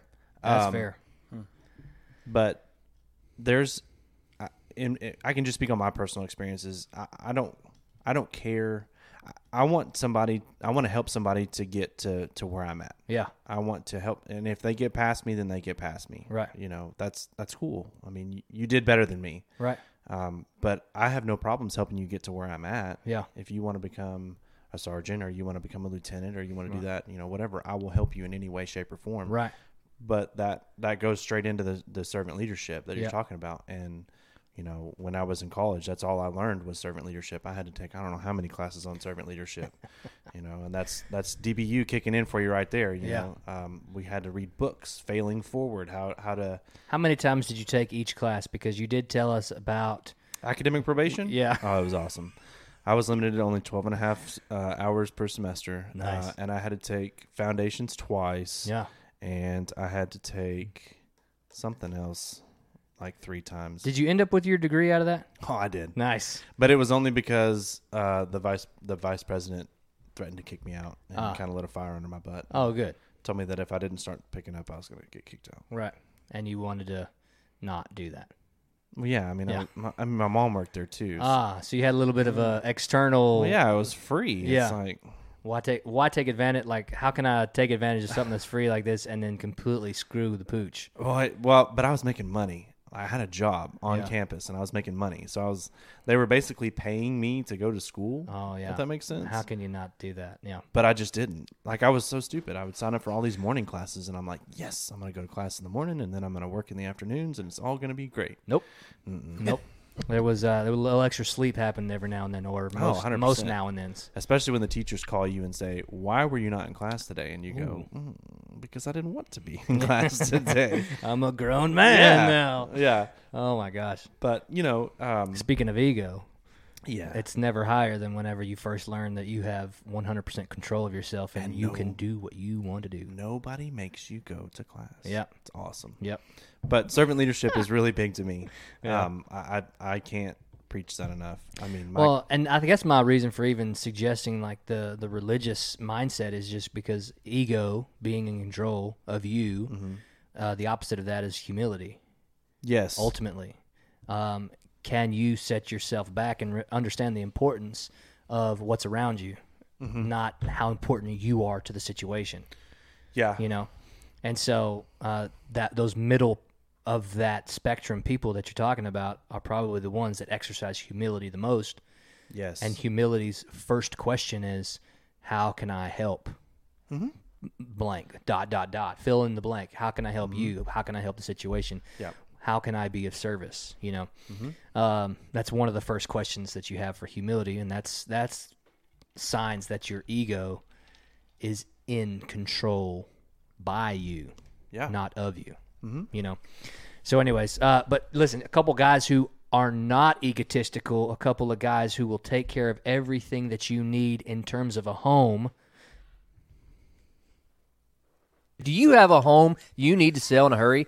You're looking to move out, move on, but this house you have has you stuck. Repairs you can't afford to take on, maybe a recent life change that requires some asset liquidation, or an inherited property you just need to sell. Give the home buying guys Lance and Adam a call at 972 521 1817. I was in a situation where home repairs were much needed, along with a dramatic change in the family unit, and I needed to get out of my house. Lance from the home buying guys gave me a call after my inquiries of selling my home fast, and within 24 hours, they came to my house gave me a proposal that was everything I needed to be able to sell my home. They take care of all the hard work and make sure they give you a fair, comprehensive estimate for your property. They're the most straightforward, honest, and hardworking guys you'll meet, and they will tell you if it would be better to make the deal with them or go through the realtor and traditional home buying process based on their evaluation. Don't wait if you're in the market to sell and it needs to happen quickly. Call Lance and Adam, the home buying guys, at 972 521 1817 today. Yeah, guys, if you are in any need to do anything with your home, whether it's whether it's fix it up, whether it's sell it, uh, whether it's just get rid of it, give those guys a call. They'll make sure that they take care of you in every aspect that they can, or they will guide you to where you need to go that would best help you. Guys that do not let ego control their business or their relationship with any of their customers or potential customers. Uh, just kind of as we're closing here, uh, I was watching. So the reason why Rocky at the beginning was was in there was because I knew we were doing this episode. I was watching it yesterday. I saw it and I was like, "This is an exa- ex- like a perfect example of how ego can affect somebody directly in their life and how their life goes." And what ends up happening. So at the beginning, you heard Rocky talking about like saying, "Where were you ten years ago?"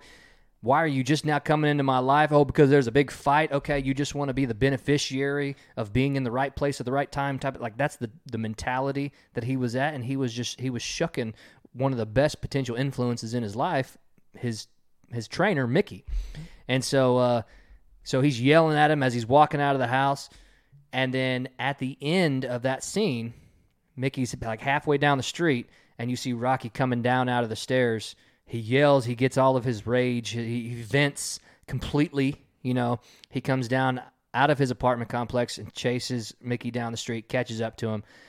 And you don't hear what he says, but they shake hands at the end of the thing. And then Mickey's his manager for for the boxing match uh, and the training sessions that led up to that. And so what you saw there was you saw an intense amount of ego from Rocky. You know, I don't need your help. You're here now. You're you're just kind of like suckling at the teat of of of of, of opportunity, right? And he kind of comes to grips with, you know, this guy was right. I mm-hmm. do need a manager. I need some help. He wasn't there before, but you know, what he probably I mean in that in the in a reality situation what's going through your mind is have I did I do everything in those first 10 years to get here or did I just now start doing it? Right. so why would he be in my why would he be hmm. here 10 years ago? You know what I'm saying? Mm-hmm. So there's something that he probably came through uh, if you're talking a real parallel to that type of situation but he runs out shake hands he's his manager and then the relationship is is pretty great from from all the way up until in, in Rocky 3 mm-hmm. whenever Mickey's no longer in the show but uh, I'm not gonna I'm not gonna tell you how or why he's not in the show. I'm not gonna spoil it for, for you, just in case you haven't seen the Rockies back in the 70s and 80s. but uh, but anyways, uh, it was an exact it was an ex, uh, an excellent example of how someone appropriately wrangles their ego, how they appropriately deal with it when it hits. Right, you get this vent in. You you start praising everything that you've done. You start uh, bashing everything that people around you didn't do to help you or to to be by your side or anything like that and then you come to the, some realization that I can't do this on my own. Right. I need I need help in some way shape or form, which again is probably circle back. You can call me Jin Sock if you want to. Uh to uh uh to thoughts on therapy Right. right? You can't do everything on your own. And therapy is the reason. The reason for therapy is because of that realization right there. Mm-hmm. Somebody realized they needed somebody else's help. They needed to vent. They needed to talk. They needed a perspective that was organic or that was impartial mm-hmm. or whatever, depending on the type of therapy. So, movies. I want y'all to think of some movies or potential characters in movies where ego, like, either did a 180 right? You could see there was a, a complete change. They were completely egotistical, and then they became humbled in some way, or they became confident, right? They were arrogant, became confident, or where they were humbled.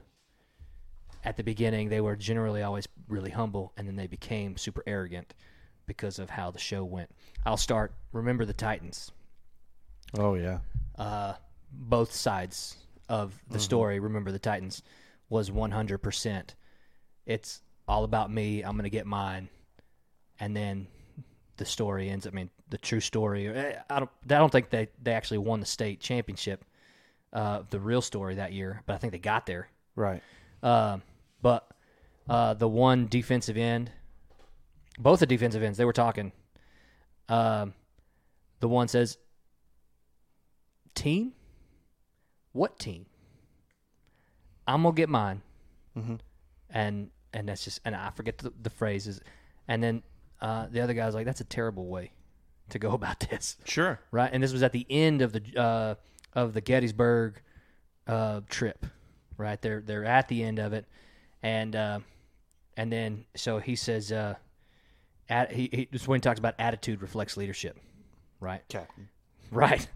So, anyways, uh, but everybody at the at the height of of what desegregation or whatever in athletics, it's all about me. It's all about me until they came together, and it was. I mean, I think that movie like excellently portrayed those mentalities mm-hmm. and and how how to come together for a common goal Sure. you know and that i mean it doesn't have to be black white for that to be the case um, like, i mean listen like I, I told you last year i had 15 seniors that knew everything and i had 10 underclassmen that were like coach this is your team Right. and now they're seniors so whenever i pl- employed the same strategies this year that happened last year they're like Yeah. coach this is your team you do what you want and i was like okay i get that y'all are going to have some input though so I'm like, I'm telling them how it's going to be that they're going to have some input. Sure. Last year I was like,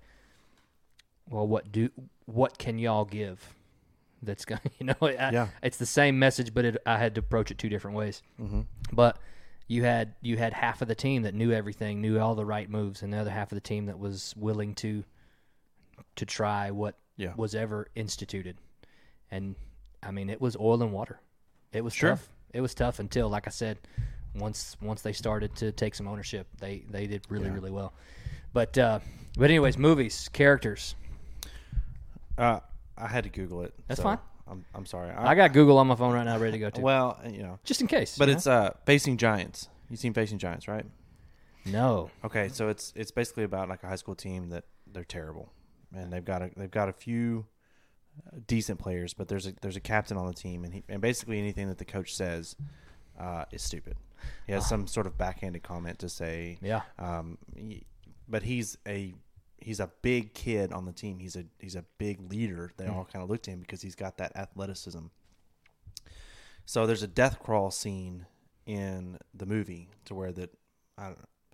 The they basically put a smaller player on a bigger player's back. Okay. And they have to they're holding on to their, Oh, their we've shoulder pro- pads. we've probably seen I've that. seen that. We've You seen know what I'm that talking about? scene. yeah, the scene. Okay, Yeah. so that's Yeah. that's the scene that I'm talking about where he brings him down off of this big pedestal Yeah. and basically makes him crawl, you know, 15 yards, 5 more yards, 10 more yards, whatever Right. it is, and then all of a sudden he says, "Hey, look up. You're in the end zone." Yeah. Now all these things that you said that we can't do or you can't do, Yeah. now you can do it. So it kind of turns his mentality all the way around to where he rallies the team Yeah.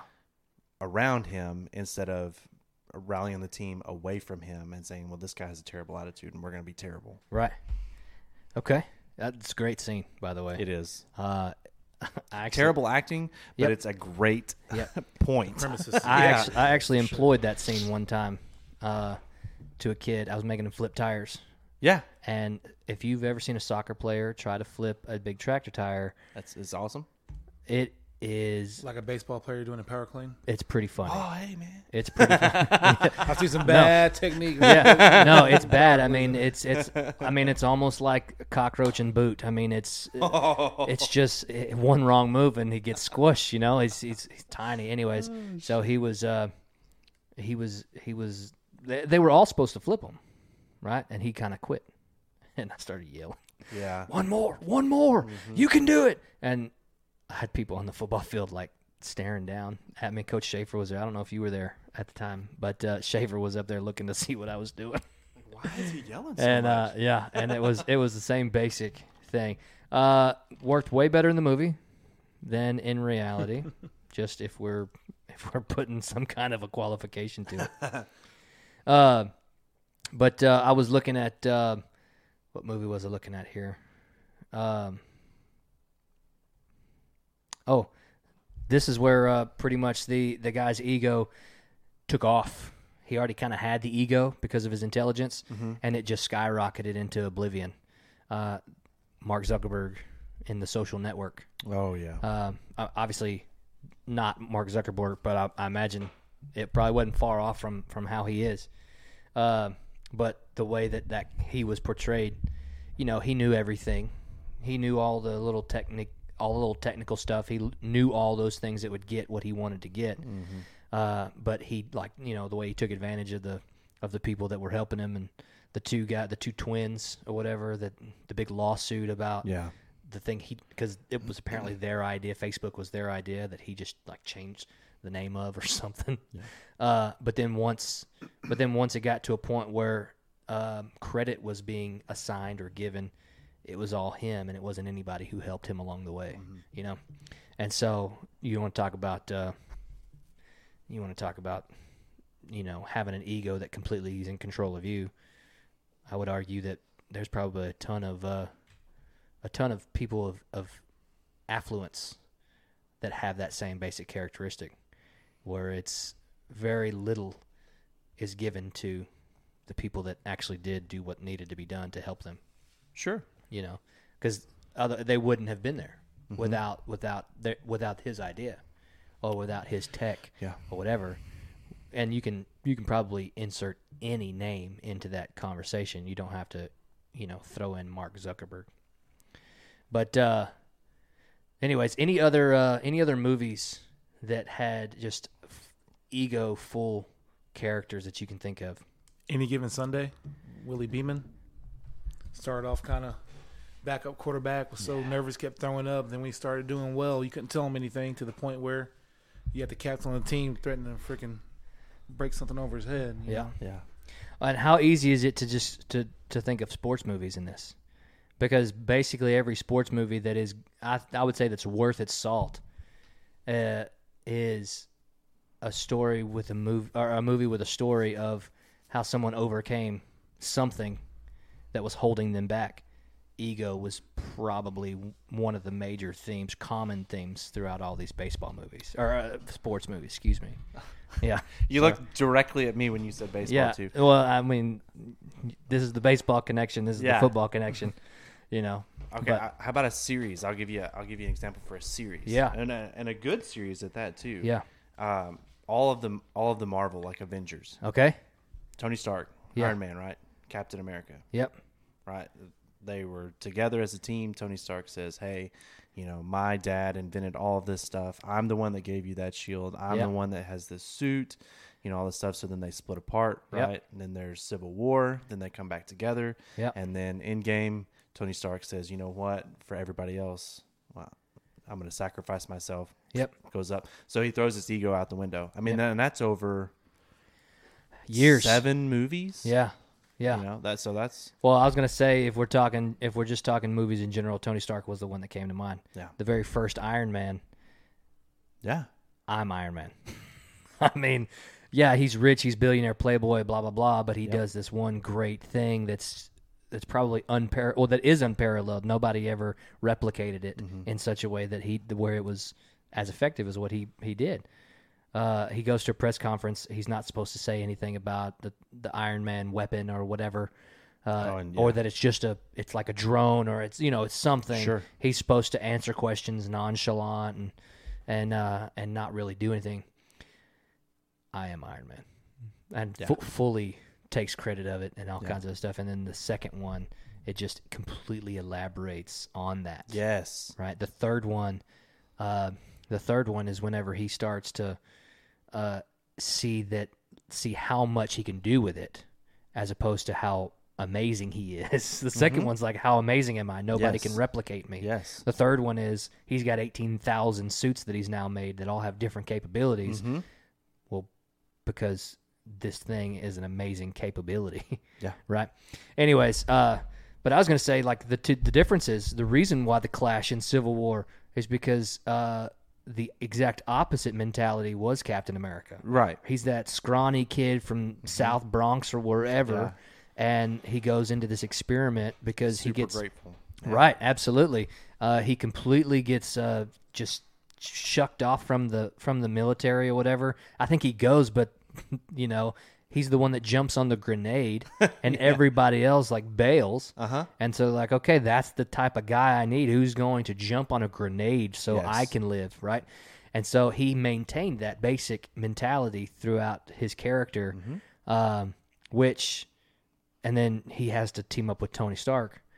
Well, Captain America's ego started to play a little role Yes. whenever the clashing began because they were both doing something that each one thought was right right. right? Uh, what led up to the Civil War uh, part was uh, was Bucky, the Winter Soldier, Yes. all that stuff, and so he was trying to protect his friend who was mind altered or whatever, Yes. and well, Tony Stark is this. I'm just being completely objective. He's he's killed people or whatever, and he needs to go to jail.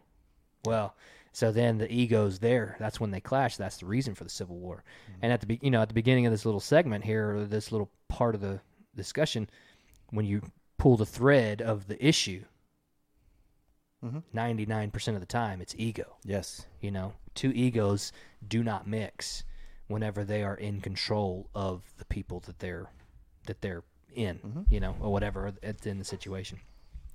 Anyways, uh, uh, there was another one. Oh, I was thinking when you said series, I thought you were going to talk television series. Oh. Uh, so just a family in Game of Thrones, See. Okay. the Lannisters. I've only seen like three episodes. My bad. You need to. you? No, No, just not your cup of tea. Not the not the medieval stuff. You don't like dragons? no, I'm not a fan of dragons. well, if you, okay, the first uh, seven episodes don't have any dragons. That's true. They were born like actually they're born like on the season finale of episode one or something like that. Oh, really? Something like that. Like whenever okay, I'm not going to tell you because I 'Cause I feel need to like watch it. I feel like you had interest, so you went three episodes in. Yes. And then I just quit watching. You just needed to go back. You just need to Just start over again. recap. Now I wouldn't say well maybe well, I might as you well. probably remember. Anyways, uh, All I remember. I'd is the say get into it. This, I know if medieval stuff, not your stuff, you're not going to get into it, but it is a great, great episode or, or series. Anyways, the Lannisters are the richest family in the kingdom, and once they get into power, losing power is like they would rather die than lose that power.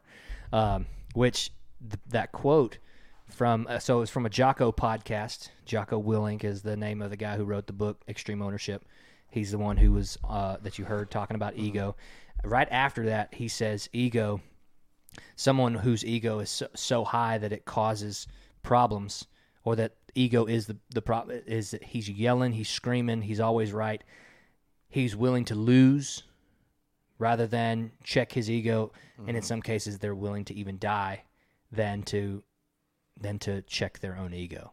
And he's, a, I mean, he's in the Navy, Navy SEAL. He's retired now, but he saw that someone was willing to just put their own life in jeopardy for the sake of them being right, which is clearly the extreme of any conversation that us three are going to have about ego. Right. I'd say you're closer just because of the nature of your job, right? Um, you could come to a situation where there's gunfire, right? Yeah. So somebody putting their ego in such a high pedestal could cost a life somewhere. Uh, I'd say in the police force versus in the military, there are different levels but similar Sure, yeah. similarities. Anyways, but for us, somebody willing to lose a game for the sake of their ego is very real, right? And uh, potentially losing a game is losing the season for somebody. Um, and you, you don't get that back, right? Those seniors are graduated after the season. They don't get to come back and give it a second chance or another chance. Uh, a coach puts his ego in such a place that costs the team a loss that ends up costing the season, uh, I mean, how do you come back from that? Right? How do you how do you bounce back as a coach from that mentally? Sure. and it's it's checking your ego. It has to be, you know what, owning that what I did probably wasn't the best for the situation. I need to go about this a different way. I need help. I need to rely more on other factors than just my own wants or desires or whatever. Anyways, uh, so it's uh, you know, ego plays a role in so many people's lives. I think there's a place for it. I think it's necessary. I don't think it's called ego when it's being used properly. When we're talking confidence, it's called confidence, or it's called um, you know feeling sure about the situation. It's uh, feeling good about a situation. It's not generally referred to as ego, but it is. It is ego. It's it's how you it's your consciousness towards whatever the situation is. It's how you think about it uh, when it directly involves yourself. And so, anyways, if you're confident about something, that is probably the best possible thing. I tell my kids all the time, I'd rather you be more confident than talented all the time, because your confidence is going to cause you to work to overcome talent. Right? If somebody's talented up against you, mm-hmm. your hard work, because of how confident you are and how hard you're working, is going to overcome that kid's talent. Plus, confidence is built by something. It's backed by something. Whenever you have that same kind of mind frame for no reason, like you just expect it to happen, or Right. we're going to come off the bus, we're going to roll them up no matter what. Yeah. That's where you get in trouble. But when you're confident, it's usually because hey, I know I've checked the boxes. Yeah. This is what I've, i you know, people above me put me in charge of accomplishing. I, I checked all those boxes during the week. I feel good about it. Yeah. So you should you should go with confidence. Absolutely. Uh, yeah, and, and the other one you're saying is I'm going to come into it. That's that started on Monday when you're playing on Friday. Mm-hmm. So what happened from Monday to Thursday? Right. Probably nothing uh, of substance, right? Because they were they saw the opponent on the list, and I think that's what happened with Pittsburgh and, and the Cowboys this year. Pittsburgh's what seven and zero or something when they played us, and then what's his name almost beat. And there's no reason why at that time Pittsburgh should have almost lost to the Cowboys. Right. At the end of the season, it's understood now why the Pittsburgh almost lost to the Cowboys. very good. Right, they were they were complete. Their entire team was just lucky in a lot of scenarios. Absolutely. But seven games in, you don't see that until it you know until they get rolled Right, by the right. By the Browns, Sure. uh, who first time in playoffs in how many years? I mean, a, lo- a lot of years. So, anyways, uh, but yeah, that mentality. You know, they saw the Cowboys on their schedule. They saw they were like one or two and six or something like that, and they're thinking, "Oh, we got this, no problem. We're seven and zero. We're eight and zero.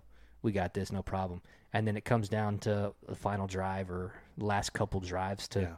to sh- to feel sure about the win Right. that they felt so sure about on Monday, most likely. oh, absolutely. So, anyways, but that's the thing is that the substance of confidence is a daily work. Mm-hmm. It generally is.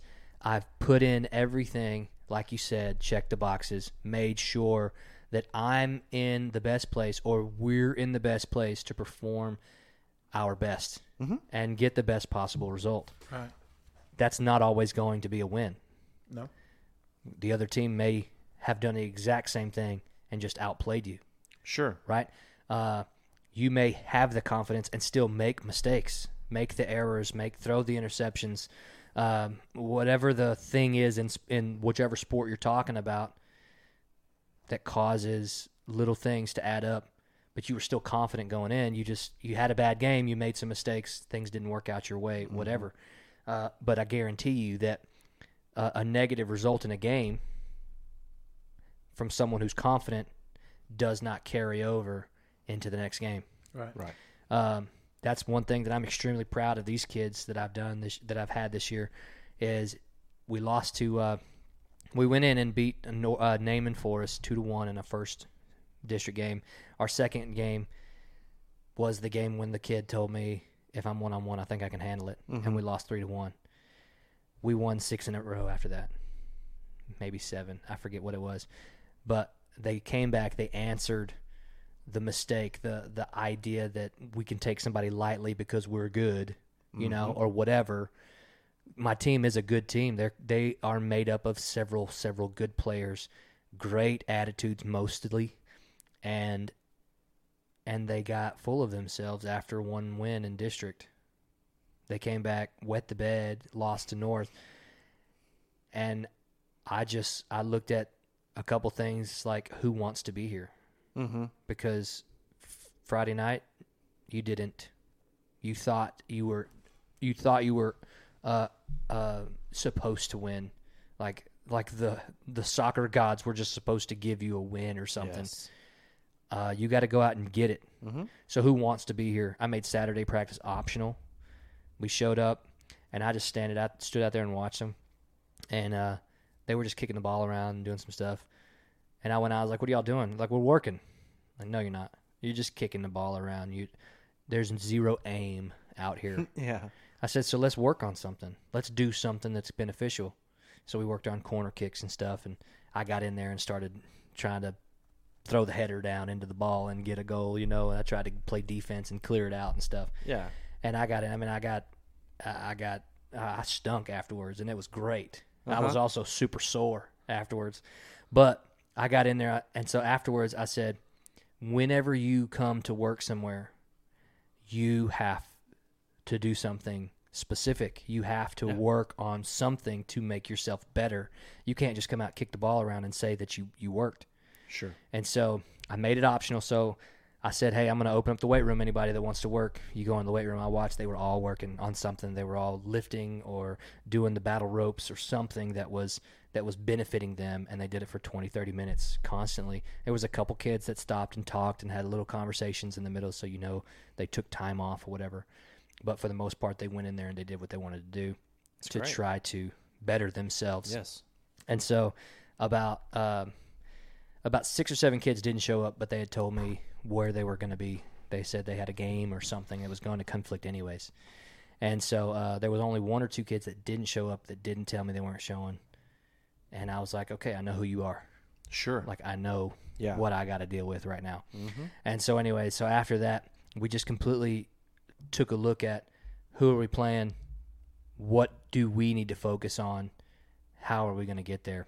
Yeah. And so we abandoned that when we lost because we did it so well against Naaman. We abandoned it against North, and then we had to pick it back up, and we we went six games, and and it was it was games like uh, we went down one score, but then we came back and won. So the kids didn't get down on themselves. It was games where it was uh, one to one to zero. We won one to zero, and those are some of the hardest games to hold on to. In any sport, you're you're up by one point. That's a very difficult lead to hold. And so, anyways, um, and so there were a lot of fortunate things. I was like, listen, when you put the work in, fortune follows you. You're not going to win everything. You're not going to get all the things that you want. We then lost against Sachse, four to nothing. It was a game that was horribly, horribly timed, in my opinion. Uh, it was the fourth of four games in a week. Oh gosh. Exactly. Uh, and it's our biggest opponent. They're undefeated at this time. Uh, beautiful weather all week. And then we have a 30 minute lightning delay in the middle of the game. Ah. I mean, there's just so many little things. And none of these are excuses for, for the score. But it was 1 to 0 when we went in. We, we took 30 minutes off. We had to play a minute 17 seconds and then take a like a two minute break to finish the half rather than just making the whole second half 41 minutes and 17 seconds. Like that would be crazy, right? Anyways, so we we come out and the kids are upset, right? It's the first major thing they really want to win. It's Sachse, it's a district rival. They come back out and the mentality just dropped. And so I'm sitting back thinking we were in third place before this four game week. Mm-hmm. At the end of this four game week, we were secured in second place. That's a good week. Sure. We won three out of four games when we should only be playing two in a week. Mm-hmm. That's a great week, in my opinion. You have a three point lead over the person who was ahead of you just now. That's crazy. That's amazing. Y'all got to start, y'all got to understand that, yes, we lost, but what did we gain from all this? It's a rough week. The very next week, we had to play three games. And it's just not, it's not an easy thing to play three games in a week. Uh, I'd say the easier thing to do is play two games in one day Mm-hmm. because you're in it. You're already in it. You uh, that day of rest, that day of recovery is huge in sports. I mean, football gets six days of recovery between games. There's a reason for that, you know. Anyways, I don't want to put any any excuses into why we lost. They just outplayed us. I had a talk with Coach Stevens afterwards. He brought me in. He's like, "How you know? How are you doing after that?" I was like, "I'm fine." he said, "No, really. Like, how are you?" I said, "I knew somebody was going to get their butt whooped today. I knew somebody was going to win big. It was the fourth of four games. It was one-two matchup in district. It's a district rival, regardless of where we're placed in in the mm-hmm. seating. It's the worst day weather-wise all week. Somebody was going to win that game big, and it happened to be them. Right. Not that big a deal. We have eight more games left in district or something like that, and then uh, we lost one more game after that in a shootout. And we came back and we beat Sachse this past Friday in a shootout. And so there's there's just a lot of little things. And what they did there was they secured second place. They didn't allow North to jump us, who could have if we lost. And so and that was when I played all my juniors and I just had my seniors go in for for a minute here or there. Um, and it was number one, it was what am I going to have next year? That was my biggest thing Sure. what is my team going to look like next year? We're going to be either second place or third place. The team we play next week, second or third place, there's not much. They're tied right now. they're tied for for second. There's not going to be much difference between those two teams mm-hmm. in terms of how they play us or how we play them. It's going to be a good game regardless. So I wasn't worried about whether it's North Mesquite or Rockwall Heath because we have to go into it knowing we have to play 110%. percent Otherwise, they're going to roll us. It's just going to be how it is. And so, anyways, I wasn't worried about second or third place. So I said, "What's my team going to look like next year? How are they going to? Are they going to step up? Are they not?" It was a great opportunity for those kids to to have 80 minutes of of Yeah. as uninterrupted play as they could handle. And there was a couple kids I had to take off for fatigue, but um, but they responded to losses excellently. They responded to adversity really, really well. And so um, I've tried really hard to make sure ego is is in check, or it's in the form of, of confidence, going in knowing that we've prepared to play this game the way we know how to play soccer. Yeah. And it's been great. But dude, I'm telling you what, it creeps in. Uh, there's a there's a verse in the Bible that talks about not letting the devil have a have its have a foothold. Well, don't let your ego have a foothold in you. You know, if you can handle it, keep him keep him at bay.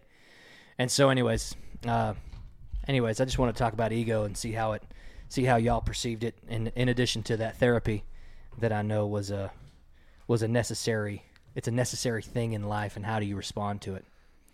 So, uh, anyways, y'all got any other movies that need to that you need to see for how ego can affect anybody? It's okay if you don't. I know I'm putting you on the spot. I don't think so. Not that I can. Not that you can fully think about right now. Yes. Yeah.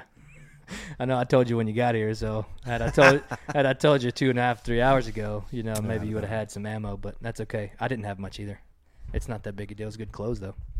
Uh, but hey, guys, this is the podcast Things You Think You Don't Care About. You can find us on all social media outlets, all podcasting platforms. As soon as there's another podcasting platform, I'm going to put our, ourselves on it because why not? If there's more places to find us, there's more ears potentially listening. Uh, until next time, I am the average Joe Boo telling you to keep it clean.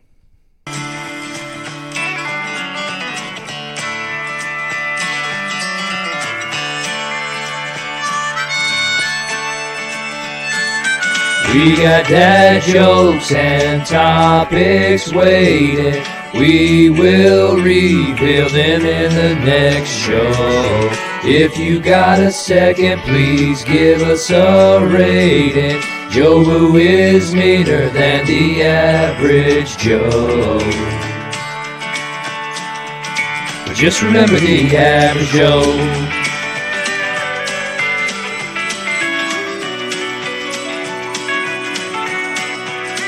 That you give a listen to our show.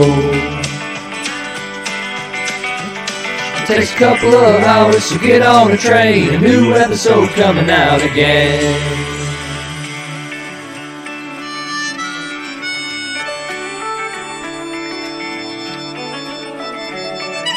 These ain't short and we ain't that small. We can't record with anybody at all.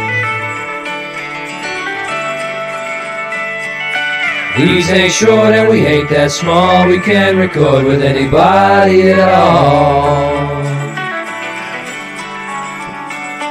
Bring it on off and be sure to stay long.